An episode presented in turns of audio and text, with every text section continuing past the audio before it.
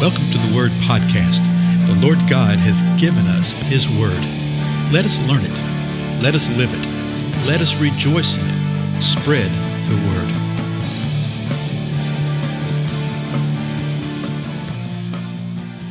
Blessings, everybody. This is Dale. Thank you so much for joining with me today on the Word Podcast. We continue examining the Word of God, and we're focusing on the Gospel of John at the moment. And we're at the sixth chapter. Amazingly enough, we may get to the end of it today, uh, but I'm not sure. You know how that goes. Sometimes I think I'm going to have plenty of time to get it done, and I get through two verses. so remember what the context is Jesus is speaking and responding to everything that's happened. I can't go back through the entire sixth chapter. Uh, go back and listen to previous episodes, and you'll hear. In verse 52, where we left off the last time, uh, we read this. Then the Jews began to argue with one another, saying, How can this man give us his flesh to eat? Well, why were they saying that? Because Jesus had just told them, you know, you got to eat my flesh and drink my blood, type of thing. So here's verse 53. So Jesus said to them, Truly, truly, I say to you, unless you eat the flesh of the Son of Man and drink his blood, you have no life in yourself. Verse 54 He who eats my flesh and drinks my blood has eternal life, and I will raise him up on the last day. You know, he keeps saying that over and over. I've lost track. I know it's at least a fourth time in this chapter that he talks about, I will raise him up on the last days. Now, verse 55, he gives more insight. For my flesh is true food, and my blood is true drink.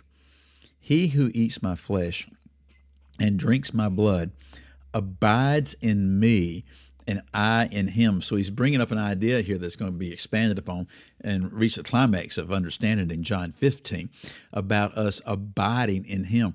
But can you imagine, and we've still got a couple verses here, but can you imagine what's going through the mind of those that are hearing this? You see from their questioning, they were wondering, was he is he actually talking physically? That we have to physically eat his flesh, that we have to physically drink his blood? You know, he, he had told them that don't not to hunger after the things of the world, not to hunger after uh, the things of food for physical sustenance, but to hunger after something else. And now there's something else is his flesh.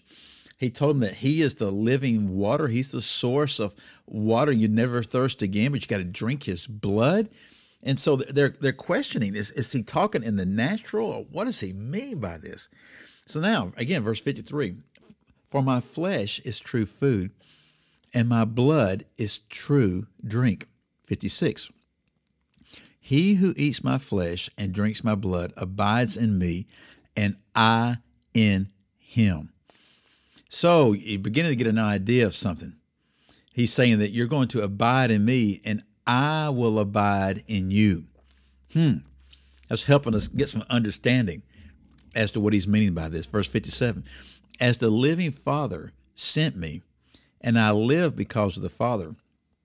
So he who eats me, he also will live because of me.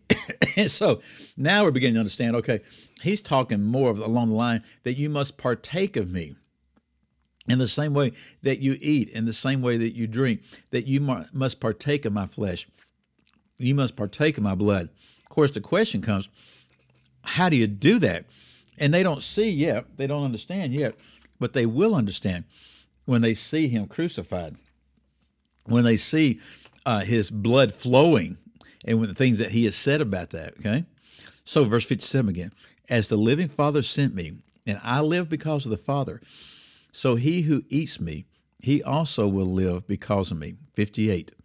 This is the bread which came down out of heaven not as the fathers ate and died. he who eats this bread will live forever. Then the closing verse These things he said in the synagogue as he taught in Capernaum. So remember how they'd started off and they were asking for bread because he had provided bread and fish the day before and they were looking for him. They found him on the other side of the lake after Jesus had walked on the water. And he told them, he says, You know, you only, you don't believe because of the signs. Okay. You only want me to give you food. And they were saying, well, you know, our father, the God gave our fathers and uh, manna from heaven. So Jesus picks that up. And that's what he's talking about here. He says, the bread that comes down from heaven is not as the manna is, because even then your fathers ate of the manna and they died. The one who eats this bread will live forever. So he is showing them and revealing to them that they must abide and they must partake of the Lord Jesus Christ. They must partake of his flesh. They must partake and drink of his blood. And if you do, that you will live forever. If you will believe, in other words, what the Lord did for us with his flesh and with his blood, if you believe that, if you abide in that, you will live forever.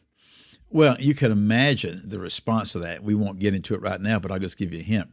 You know, we're told, okay, he's saying these things in the synagogue. So the Jewish people would have been there. The Jewish leaders would have been there. Let me just read you the next verse, which just, you know, sort of uh, brings a chuckle. Therefore, this is verse 60 of John 6. Therefore, in other words, in light of all this, many of his disciples, when they heard this, said, This is a difficult statement. Who can listen to it? well, yeah, yeah. It really is a difficult statement. It is a challenging statement, particularly at the moment. Okay, particularly the moment what's being said and the context and what's being revealed and, what is he saying. We'll go into that in the next episode. Uh, uh it will give us, you'll see Peter, uh, the Lord speaks through Peter and gives us insight as to what's going on with all this. In the meanwhile, know this that if you do not eat of his flesh, if you don't drink of his blood, if you don't partake of him, if you don't abide in him, then you're not truly saved. You may be very religious. You may know all sorts of things out of the Bible. You may know the Bible backward and forward. So does Satan. Okay? But anyway, you, need to make sure that you partake in the way that he's designed. Again, I'm Dale. Thank you so much for joining with me, and I'll see you again next time.